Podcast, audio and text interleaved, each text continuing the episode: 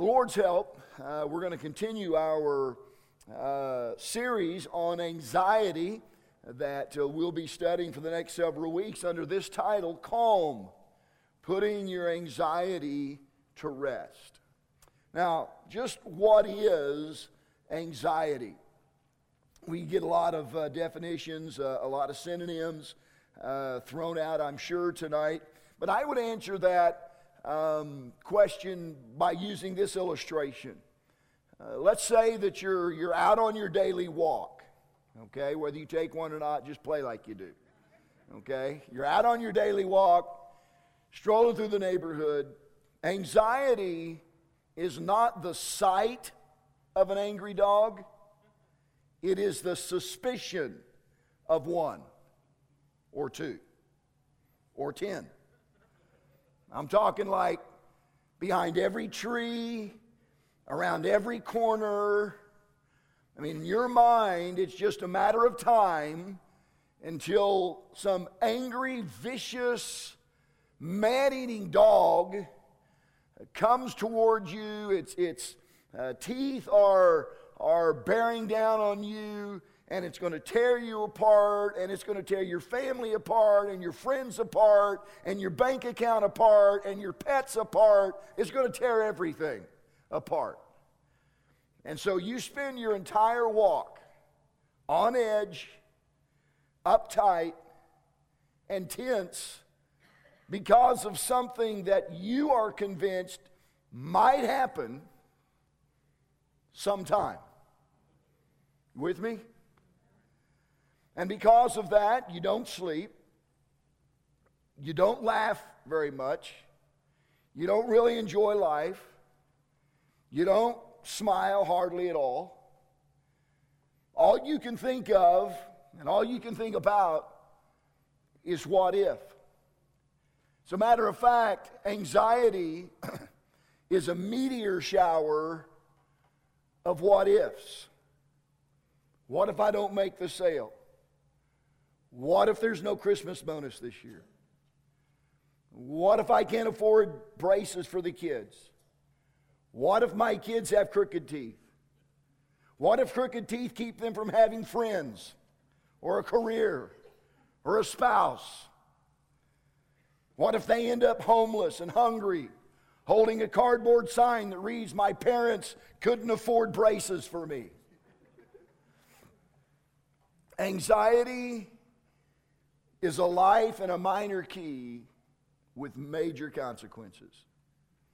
Let me say that again. Anxiety is life in a minor key with major concerns. The word anxious is, is pretty much self explanatory, it pretty much defines itself.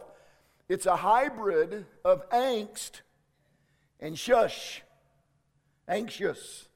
Angst is a sense of unease. Shush is the sound I make partway through a racquetball match when my heart starts beating real fast and I'm out of breath.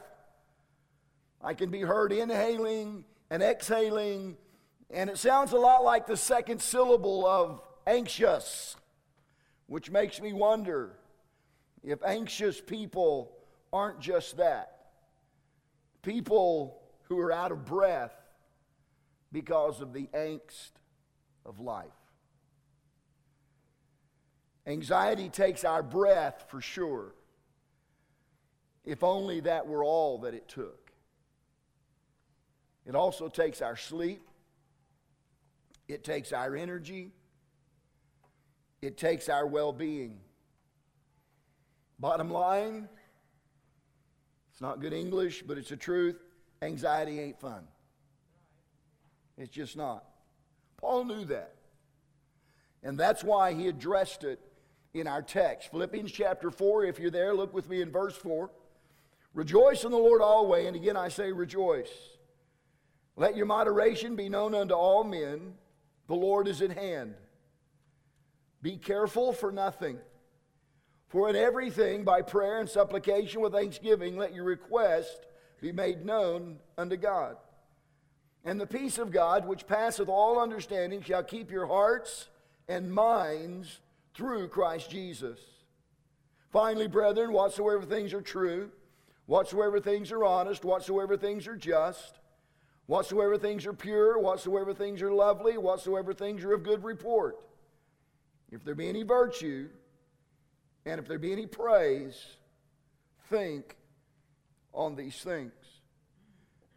Now, I understand that we didn't read the word anxious in any of those verses. But it's exactly what Paul was referring to when he used the word careful. There in verse 6, he said, Be careful for nothing. That word literally means to be anxious about, it means to be worrisome, it means to be fretful. And let me just point this out. I may have pointed out a couple of weeks ago uh, in the message on Sunday morning. But Paul used the present active tense here, which implies an ongoing state. In other words, do not go on being anxious, is what Paul is telling us in, in, in verse 6. Do not go on with this in this continual, perpetual state of, of anxiousness. Again, I, I said this a, a couple of weeks ago the presence of anxiety is unavoidable, but the prison of anxiety is optional. You understand what I'm saying there? And just through the course of everyday life, there are going to be moments in which we're anxious. That's unavoidable in the, in the world that we live in. It happens, life happens, anxiety comes, it's unavoidable. But listen to me tonight, church. We don't have to live there. We do not, as a matter of fact, it is not God's will that we exist in a continual, perpetual state of worry and anxiety.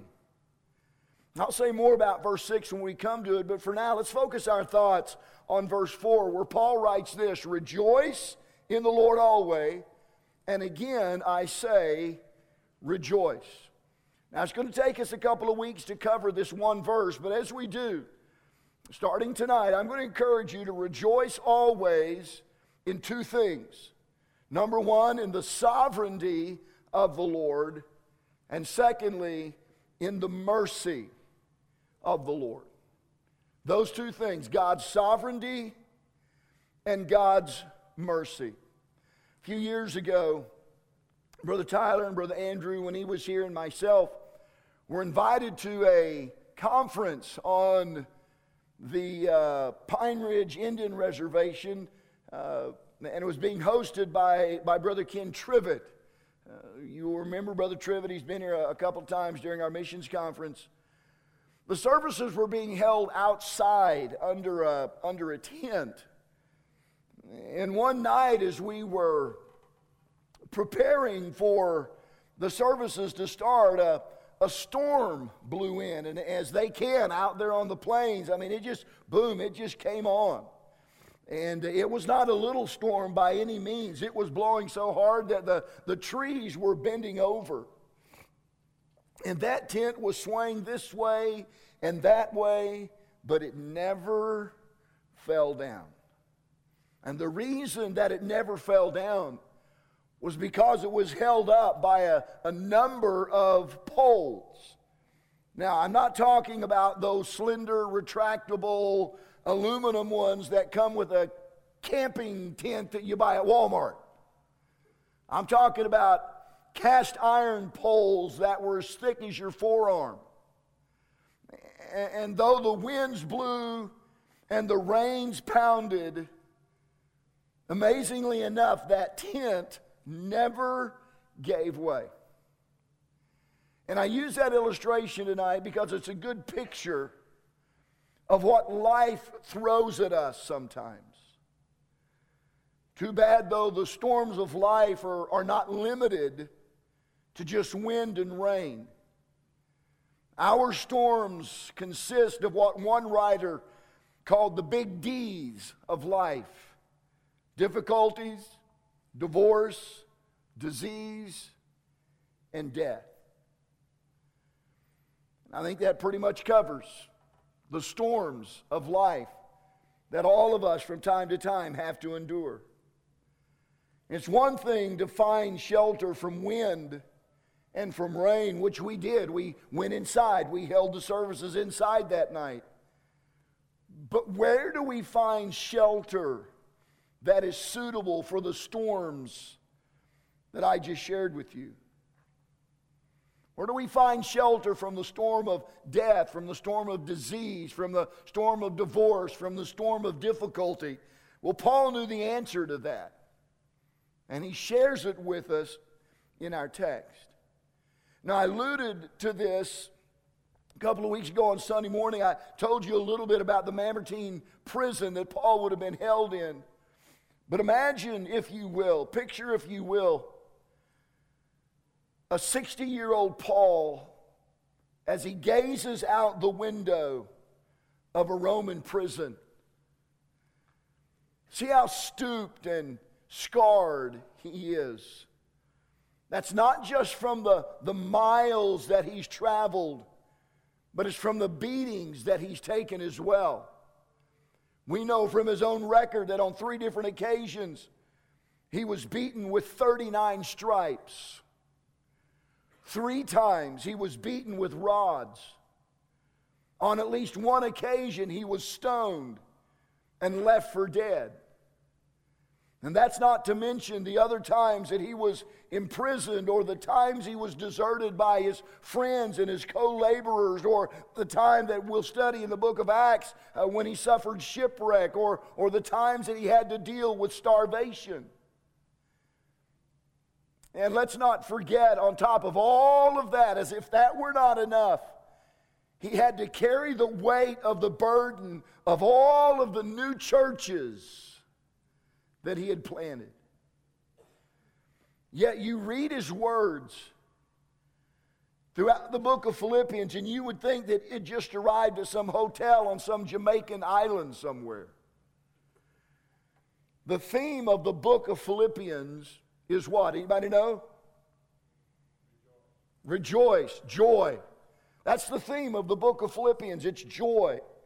And as you read its four chapters and it's 104 verses, you'll not read one, not one word of fear, not one word of complaint. Paul never shakes his, his angry fist at God.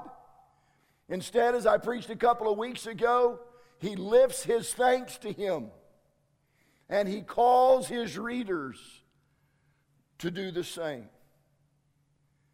Maybe that's why, and, and I found this to be interesting, I didn't know this, but maybe that's why the Bible is Kindle's most highlighted book. And according to some, why Philippians chapter 4, verses 6 and 7 is the most highlighted passage in the Bible. Paul's prescription for anxiety begins with a call to rejoice in verse 4. Look at it again. Rejoice in the Lord always. And again, I say, rejoice. You, be, you begin to break that down, and it's, if, it's as if Paul used every tool in his grammatical toolbox to try and get our attention. First of all, he employed a present imperative tense so his readers would hear him say continually, habitually, rejoice. That's the message that he's trying to get across here. Continually rejoice. Make it a, a, a, habitual part of your life to rejoice and give thanks. And as if the, the verb tense wasn't enough, he removed the expiration date. He said, Rejoice in the Lord how long? Always. Always.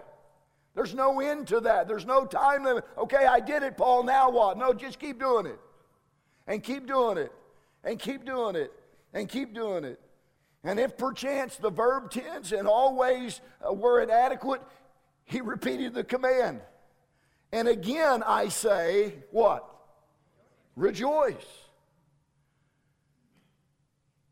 How can a person obey this command? Rejoice always? Really, Paul? Come on, man. You're talking like all the time. You're talking like from sun up to sundown, Monday through Sunday, 24 7, 365. I'm supposed to rejoice. Is it even possible? Let me ask you this Is it even possible for a person to maintain an inter- uninterrupted spirit of gladness? Well, let me help you that. No, it's not. There's not a person in here who has, who has enjoyed an uninterrupted spirit of gladness. But here's what we have to understand tonight that is not Paul's challenge. Read it again and read it closely. Paul said, Rejoice. What are the next three words? In the Lord. Church, get this tonight. This verse is a call not to a feeling, but to vision and a deeply rooted confidence that God does exist, that He is in control, and that He is good. Let me say it again. This, this, is, a, this is a call not to a feeling. You got to understand that tonight. We talk about rejoicing. We're not, woohoo, yeah, woo. That's not what we're talking about. It's a call not to a feeling, but to a decision and a deeply rooted confidence that God does exist, that He is in control, and that He is good. In Paul's heart, the winds of adversity could huff and they could puff and they could threaten to blow the, the tent of his faith down. But he knew in his heart that it would never collapse because he had stabilized it with a sturdy belief in the sovereignty of God. You see, every one of us has a series of beliefs that serve as the poles that stabilize our lives. Your belief system, my belief system, is our answer to the fundamental questions of life. Questions like this Is anyone in control of this universe? Does life have purpose? Do I have value? Is this life all there is? Why do bad things happen to good people? Your belief system will determine how you answer those kinds of questions. What you believe tonight, what I believe tonight, I'm talking about our convictions, are like those tent poles that I told you about in South Dakota. They are what help us weather the storms of life. Go back to that, go back to that series of questions. Is anyone in control of the universe? Does life have a purpose? Do I have value? Is life is this life all there is? Why, why do bad things happen to good people? Depending on, on how we answer those questions and depend, de- depending on our uh, belief system, we will either be able to weather the storms of life or we won't. It's just that simple. If your belief system is strong, then you'll stand. If it's weak, then the storm will, will prevail. Belief always precedes behavior. Say it again. Belief always precedes behavior. So if someone wants to change the way they respond to life, then they have to change what they believe about life. Because what you believe is how you're going to respond. Whether or not you believe someone is in control of this universe will dictate how you respond. Depending on what you believe about why good things happen to, or why bad things happen to good people, depending on what you believe about that will, will, will depend on, will determine how you respond to life. So, again, if someone wants to change the way they respond to life, they have to change what they believe about life. I believe if we were to take a look at the, the poles in the tent, if you will, of the Apostle Paul's life, that we would see inscribed on one of those poles this phrase, the sovereignty of God. And that was certainly one of the, the key values of Paul's belief system was the fact that God is sovereign. And here's what we mean by the word sovereignty. We use it to describe God's perfect control and management of the universe. God's sovereign. He rules perfectly and manages universally. He preserves and governs every element. That means that He is continually involved with all created things, directing them and orchestrating them and manipulating them to act in a way that fulfills His divine purpose. All right, great, Pastor, but what does that have to do with my, with my anxiety? And that's a great question. And here's my answer to you tonight anxiety is often the consequence of perceived chaos. Not real chaos, not genuine chaos, but perceived chaos. So if we sense that we are, are, are the victims of unseen, turbulent, random forces, then we're going to be anxious people. We're going to be troubled. Now, check this out. This was so interesting. Psychologists verified this fact when they studied the impact on combat soldiers in World War, II. Anyone who had to endure a constant threat of bomb blitzes, machine gun fire, and enemy snipers like the infantry soldiers did, and anybody that would have to do that is bound to have a high level of anxiety. But here's what's interesting contrast that with fighter pilots. Their mortality rate was among the highest in combat.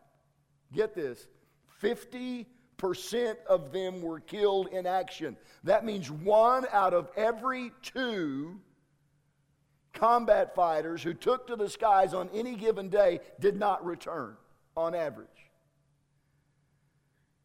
And it's, but, but an astounding 93% of them claimed to be happy in their assignments, even though the odds of survival were not any better than flipping a coin. Now, the question is this what made the difference? Here's what made the difference those pilots had their hand on the throttle.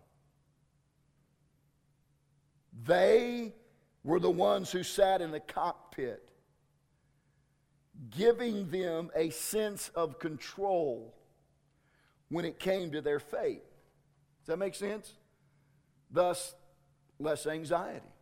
In their mind, they had their hand on the throttle, they were in the cockpit, they were in control of their own fate. Infantrymen, by contrast, I mean, they could just as easily be killed standing still or running away. I mean, they, they, they had absolutely no control. So the formula is simple perceived control creates calm. Now, again, the, the, the operative word there is perceived. It's not real, but perceived control creates calm. Lack of control gives birth to fear. If you're taking notes tonight, write this down. Anxiety increases as perceived control diminishes. So, what do we do? Control everything? Never board an airplane without taking a parachute? Never going to another restaurant without carrying along your own set of clean silverware? Never coming to church again without wearing a bulletproof vest? Never step on a crack lest you break your mother's back? I mean, what do, what do we do? Face anxiety by taking control. That's what I'll do. I'll take control of my life. I'll take care of my anxiety. I'll take care of my, of my worry. I'll just take control of my life.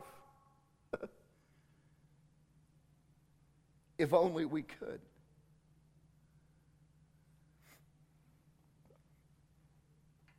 I don't know if you agree with this tonight or not, but that's fine. Some of the most stressed out people are control freaks. Now, if you're a control freak, you would probably agree with that tonight. Some of the most stressed out people also happen to be people who are control freaks. They fail at the quest that they most pursue. The more they try to control the world, the more they realize they can't. Life, so life becomes this vicious cycle of, uh, of anxiety, failure. Anxiety, failure. Anxiety, failure. Listen, church, we cannot take control because control is not ours to take. Amen. Did you get that? We can't take control because control is not ours to take. The, the Bible has a better idea. Instead of taking control, relinquish it. We can't run the world. Listen, we can't even run the little world we live in. But we can entrust it to God. That's why Paul didn't just say rejoice.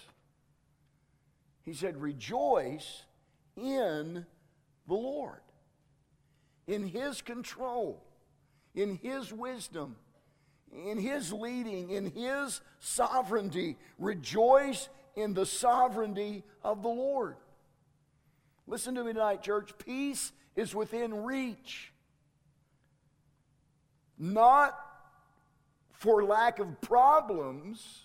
That's not what I'm trying to tell you tonight.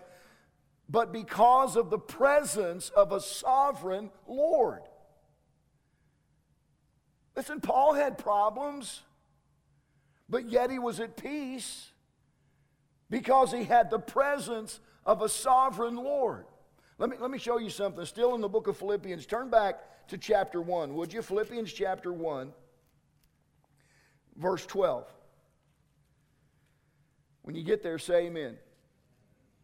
Philippians chapter 1, verse 12. But I would ye should under, or, excuse me, but I would ye should understand, brethren, that the things, what things? The things that I talked to you about a moment ago imprisonment, shipwreck. He was snake bitten at one point. He was beaten three times with 39 stripes. He was beaten with rods. Uh, he was uh, uh, stoned and left for dead. Paul said, All of those things which happened unto me, he said, have fallen out rather under the furtherance of the gospel, so that my bonds in Christ are manifest in all the palace and in all other places. So, what, what was Paul doing here? He's not rejoicing in having encountered so many problems. He's not saying, Yeah, yeah, three times Three times they stripped the shirt off my back and, and struck me with 39 stripes. Yeah. And three times they beat me with rods. And there was this one time, it was so awesome. They stoned me and they left me outside the city for dead. It was so wonderful. It was that's not what Paul's saying. Paul is, is, is not rejoicing in having encountered so many problems. He's rejoicing in the fact that God, a sovereign God who's in control of everything, used all of his problems to further the gospel of Jesus Christ. So Paul was at peace, not because there weren't any problems, but because he knew that all of this was coming his way because it was part of God's plan. And if it was part of God's plan, then Paul was okay with it. He didn't necessarily have to like it, but he was at peace with it. Are you tracking with me? He goes on to say in verse 14, and many of the brethren in the Lord, waxing confident by my bonds, are much more bold to speak the word without fear. In other words, because I was able to weather the storm, my, my preacher brethren have gained much courage. And he said they are preaching the gospel with more boldness now than they ever have before. And so Paul is rejoicing not at his problems, he's rejoicing in the Lord. He's rejoicing in the sovereignty of God, understanding that my faith and my trust is in Him and He knows what's best for me, and I don't have to understand it all. I just have to know that He has my best interest at heart. One more verse, chapter 2, and verse 13. Paul said, For it is God which worketh in you both to will and to do of his good pleasure. Conditions might have been miserable in the prison, and no doubt they were. But Paul knew that, that high above it all, listen, high above it all was a God who worked in him both to will and to do for his good pleasure. To read Philippians is to read the words of a man who, in the innermost part of his being, believed in the steady hand of a good God. He was protected by his strength. He was preserved by his love, and he was living beneath the shadow of his wings. Are you?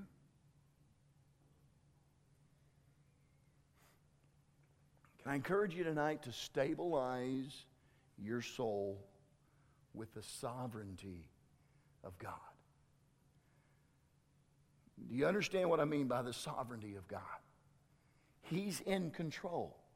This world is not just spinning out of control. It's not like God has let loose of it and we're just out there flinging around. It's all under control. You say, well, for something that's under control, this, this, this thing is just really whacked out. I, I know from our human perspective, it does. It looks crazy.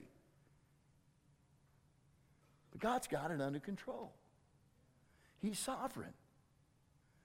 He reigns supreme over every detail in the universe. Listen to what Daniel said in Daniel chapter 4 and verse 35. And he, speaking of God, doeth according to his will in the army of heaven and among the inhabitants of the earth.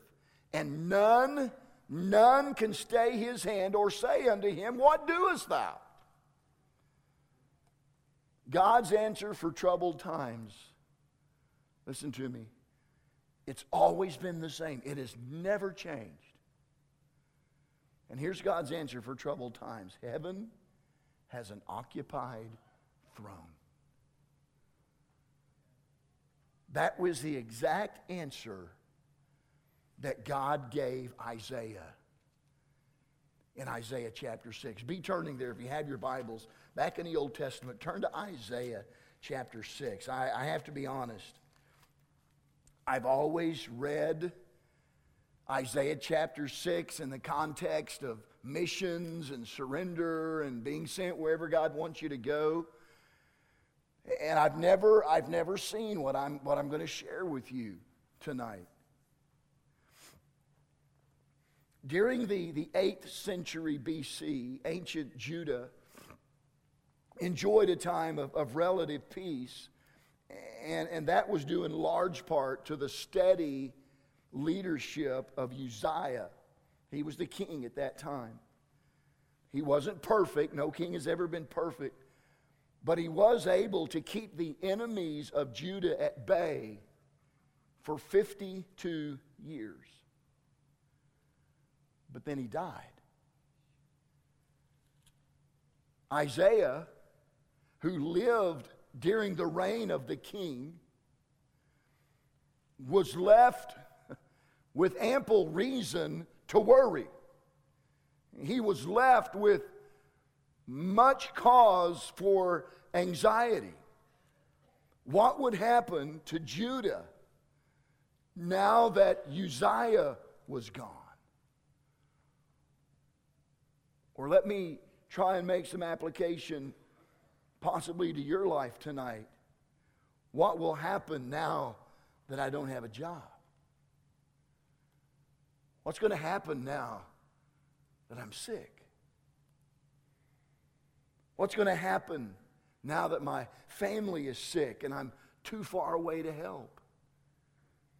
What's going to happen now that North Korea has demonstrated that, that it has the ability to launch a missile that can reach any target in the United States?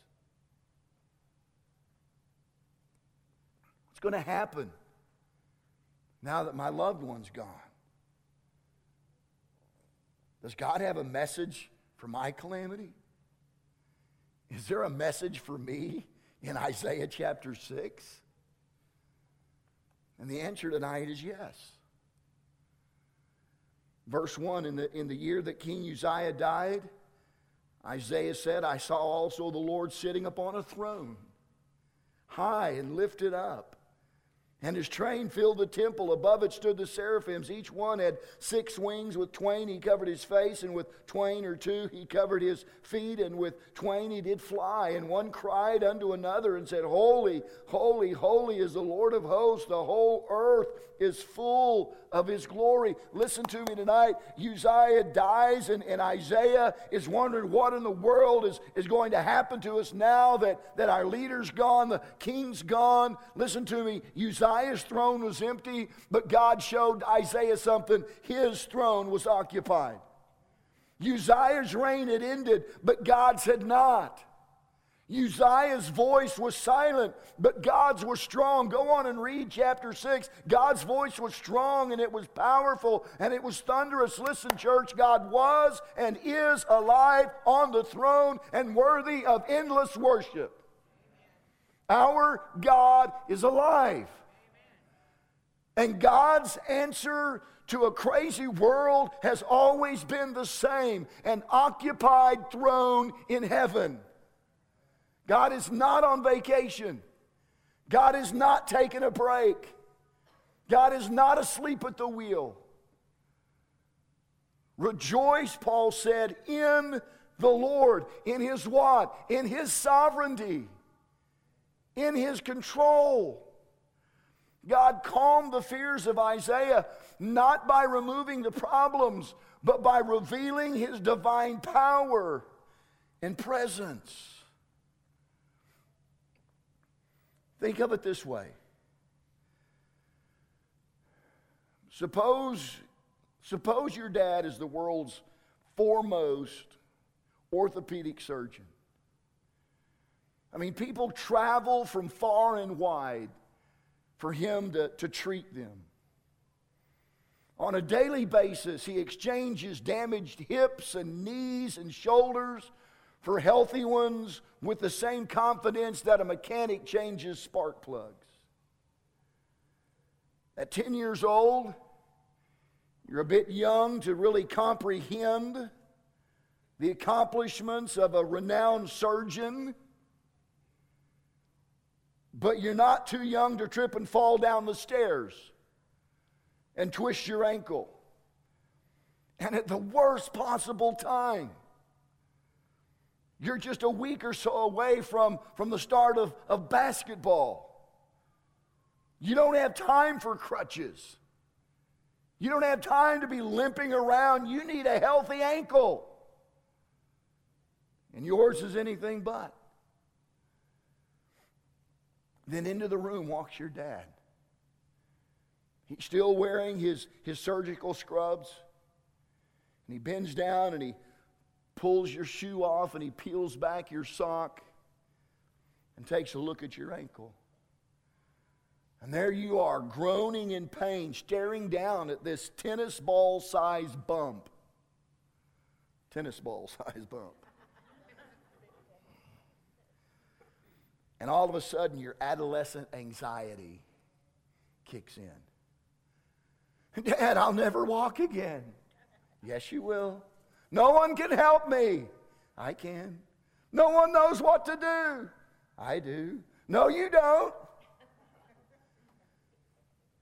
At that point, your dad lifts up his head and he asks you a simple question Do you know what I do for a living? Well, actually, you don't. You know, he goes to work every day at the hospital. You know that people call him a doctor. You know, mom thinks he's smart. But you really don't know what your father does. So, he says, as he places a bag of ice on your ankle, it's time for you to learn. And so the next day, he's waiting for you at school in the parking lot. He tells you to get in. And so as you're driving, you ask him where you're going. He says, We're going to the hospital where I work. And so as you step into his office, you see the, the constellation of diplomas on his wall. Adjacent to them is a collection of awards that include words like distinguished and honorable. And then he reaches over on the shelf and he pulls down a journal. It's a manual of orthopedic surgery, and it's got his name on it. And so you ask him, Dad, did you write this? Yeah, I wrote that. About that time, his cell phone rings. When he gets finished with the call, he announces, We're off to surgery. So you scrub up and you follow him into the operating room on your crutches. And during the next few minutes, you have a ringside seat for a procedure in which he literally reconstructs an ankle. I mean, he's like the commandant of the operating room. He never hesitates, he never seeks advice, he just does it. And at one point, one of the nurses bends down and whispers in your ear, Your dad's the best. As the two of you ride home that evening, you look at your dad. But this time, you see him in a different light. And you think to yourself, if he can conduct orthopedic surgery, then he can likely treat a swollen ankle. And so you ask, Dad, you think I'll be okay? You think I'll be able to start the season? And he looks at you and says, Absolutely. In that moment, that moment, your anxiety decreases. Why? Because this time, you believe him. Your, listen, your anxiety decreases as your understanding of your Father increases. Does that make sense? You've got a whole better, a lot better understanding now of what your dad does and what he can do, and you've seen him do it. And so all of a sudden, your anxiety decreases as your understanding of your Father increases. Church, the next time you fear the future, rejoice in the Lord's sovereignty. Rejoice in what He's accomplished. Rejoice that He is able to do what you cannot do. Fill your mind with thoughts of God. The mind cannot at the same time be full of God and full of fear. Listen to this, these words from Isaiah. I love it. Thou wilt keep him in perfect peace, whose mind is stayed on thee, because he trusted in thee. Are you troubled tonight? Restless? Sleepless? Anxious? Can I encourage you tonight to rejoice in the Lord's sovereignty? Whatever your situation is, God's not sitting up in heaven wringing his hands, sweating at his brow, trying to figure out what he's going to do. Listen, God's got it. Whatever's creating this anxiety in your life did not catch God by surprise. It's not like God said, Oh, wow, I didn't see that coming. No, no, no, no, no. God's got this. God's in control. And if you want your anxiety to decrease, then your knowledge of your Father must increase. And how's your knowledge of the Father going to increase? Just like your knowledge of Abraham Lincoln or John Kennedy or Ronald Reagan is going to increase. You're going to read about him and you're going to study about him. How's your knowledge of God going to increase?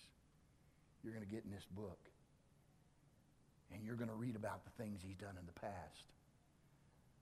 And you're going to read about how mighty he is and how strong he is and how wise he is. And as your knowledge of your Father increases, your level of anxiety will decrease. Every head bowed and every eye closed. I hope that makes sense tonight. Rejoice